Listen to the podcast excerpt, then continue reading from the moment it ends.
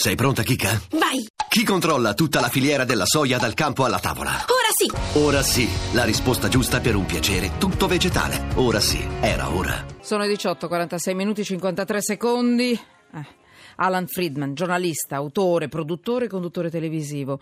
Autore di bestseller su temi economici e politici, il suo ultimo libro Questa non è l'America, le rivelazioni shock, le storie inedite e i retroscena che svelano i segreti del paese di Trump.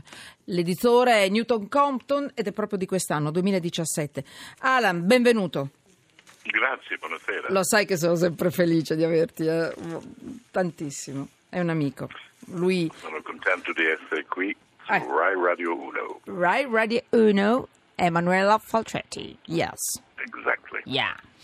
Allora, Alan, eh, entriamo in un film quasi, mm, più o meno.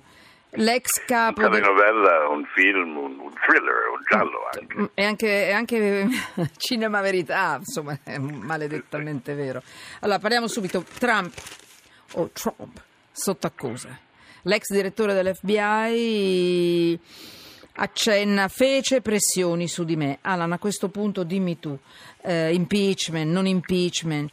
Eh, fammi vedere un film, purtroppo vero, eh, e tutto quello che tu, secondo te, metteresti sotto accusa o sotto inchiesta da qui. Eh? Dunque, dunque, parliamo delle cose che sappiamo e le cose che Mm. Esatto. non sappiamo.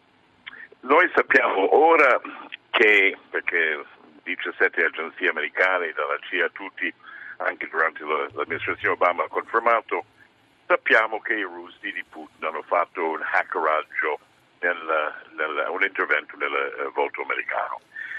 Sappiamo che hanno trovato dei email imbarazzanti su Hillary Clinton, sappiamo che hanno usato Julian Assange per farli uscire su Mm. Wikileaks e sappiamo che gli uomini di Trump generalmente 24 o 48 ore dopo, eh, scusami, prima dell'uscita di una cosa imbarazzante hanno previsto questo pubblicamente con dei tweet.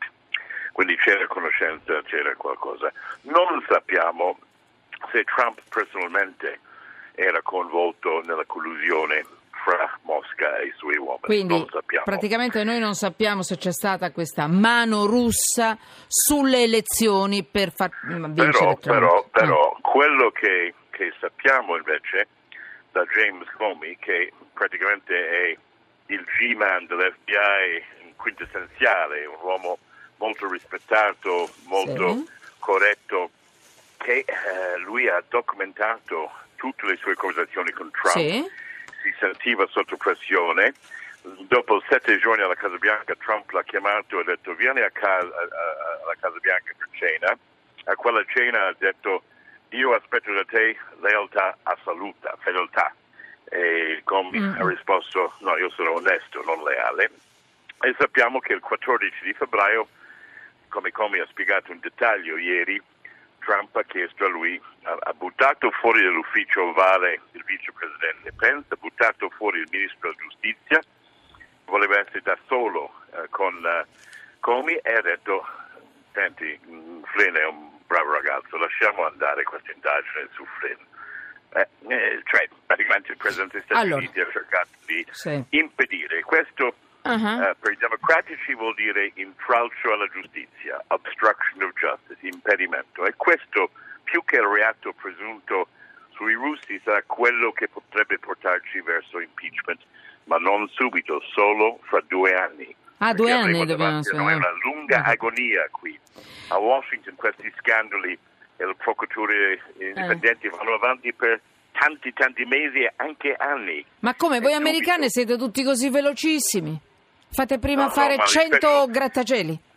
Se ricordiamo Watergate negli anni 70 che Eh ha fatto cadere Nixon, Woodward. è eh. andato avanti oltre due anni l'indagine nel Certo. Congresso, nel Senato, nella. Camera. Allora, E, qui- quindi, e poi c'è un voto nel 2018 dove il Congresso può cambiare maggioranza. Se D'accordo. i democratici vincono, fanno impeachment subito. Se non vincono, vedremo quanto pesanti sono le accuse contro Trump. ti lascio, ti lascio tra poco, però ti voglio chiedere ancora, eh, poi ti faccio una domanda sull'Italia.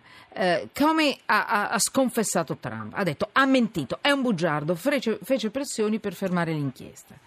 Sì. Eh, una tua battuta al di là del, dei fatti, eh, la vuoi fare? Tu che cosa che, tu che hai fiuto di, insomma, di, su questi temi? Eh, Beh, mio, è una cosa parere, molto grave per un americano dire a qualcuno che è bugiardo. Eh? È... grave di dirlo sotto giuramento. Eh, esatto. Perché poi Trump ha preso un suo avvocato privato e le ha fatto accusarlo di spergero il giorno dopo, ieri. Eh, certo, certo. Quindi mh, eh, qui stiamo giocando in modo pesantuccio. A. Washington questo mi ricorda di Watergate. Io credo che la nuvola scura sopra la Casa Bianca rimarrà finché Trump sia il presidente. Eh, la sì. domanda è non tanto se questo scandalo è, è destinato a scomparire, no.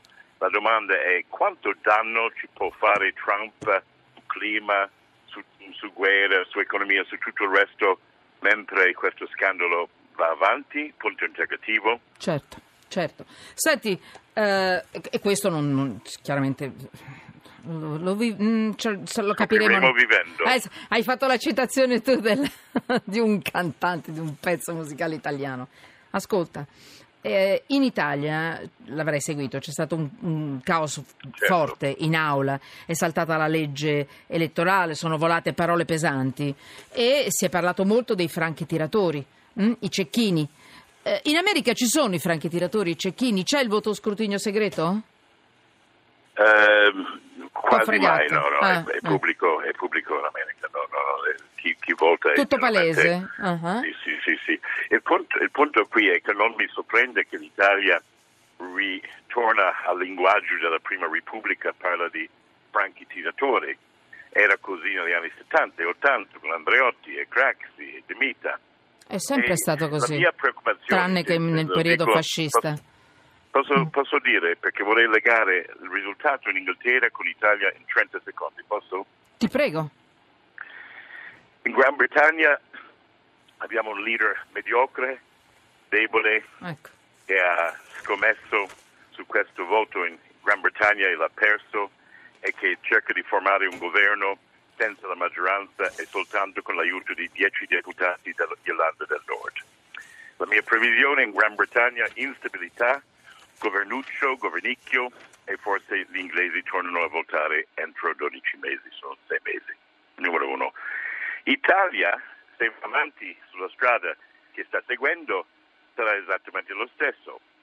Mm, Il eh, cosiddetto legge tedesco Sì? è stato bocciato da Grillo e qualche chiudi? francatiratore del Mm. PD anche, non si sa. Ah, sicuramente se Renzi mm, con il suo desiderio di tornare a Palazzo Chigi e Berlusconi che lo spinge insieme con Dudu eh, fanno, eh, vanno avanti così, allora arriveremo a un consultellum, cioè l'attuale legge, non so quando si vota, che sarà adesso a febbraio o marzo prossimo, ma ci porterà più instabilità, meno governabilità Bello. e più inciuci in Italia e si rischia in Italia, secondo me, di votare due volte nel 2018. Carino, Una bello. volta nell'autunno del 2017 e una seconda volta l'anno prossimo. Perché la Grazie. proporzionale è la prima repubblica è quello che ci ha portato la crisi, il debito, le responsabilità e gli inciuci. E quindi se vogliamo fare un back Mm. to the future, un ritorno al futuro, eccoci qua. Grazie, grazie, grazie. Alan Grazie Friedman, giornalista, autore, produttore e conduttore TV. Grazie.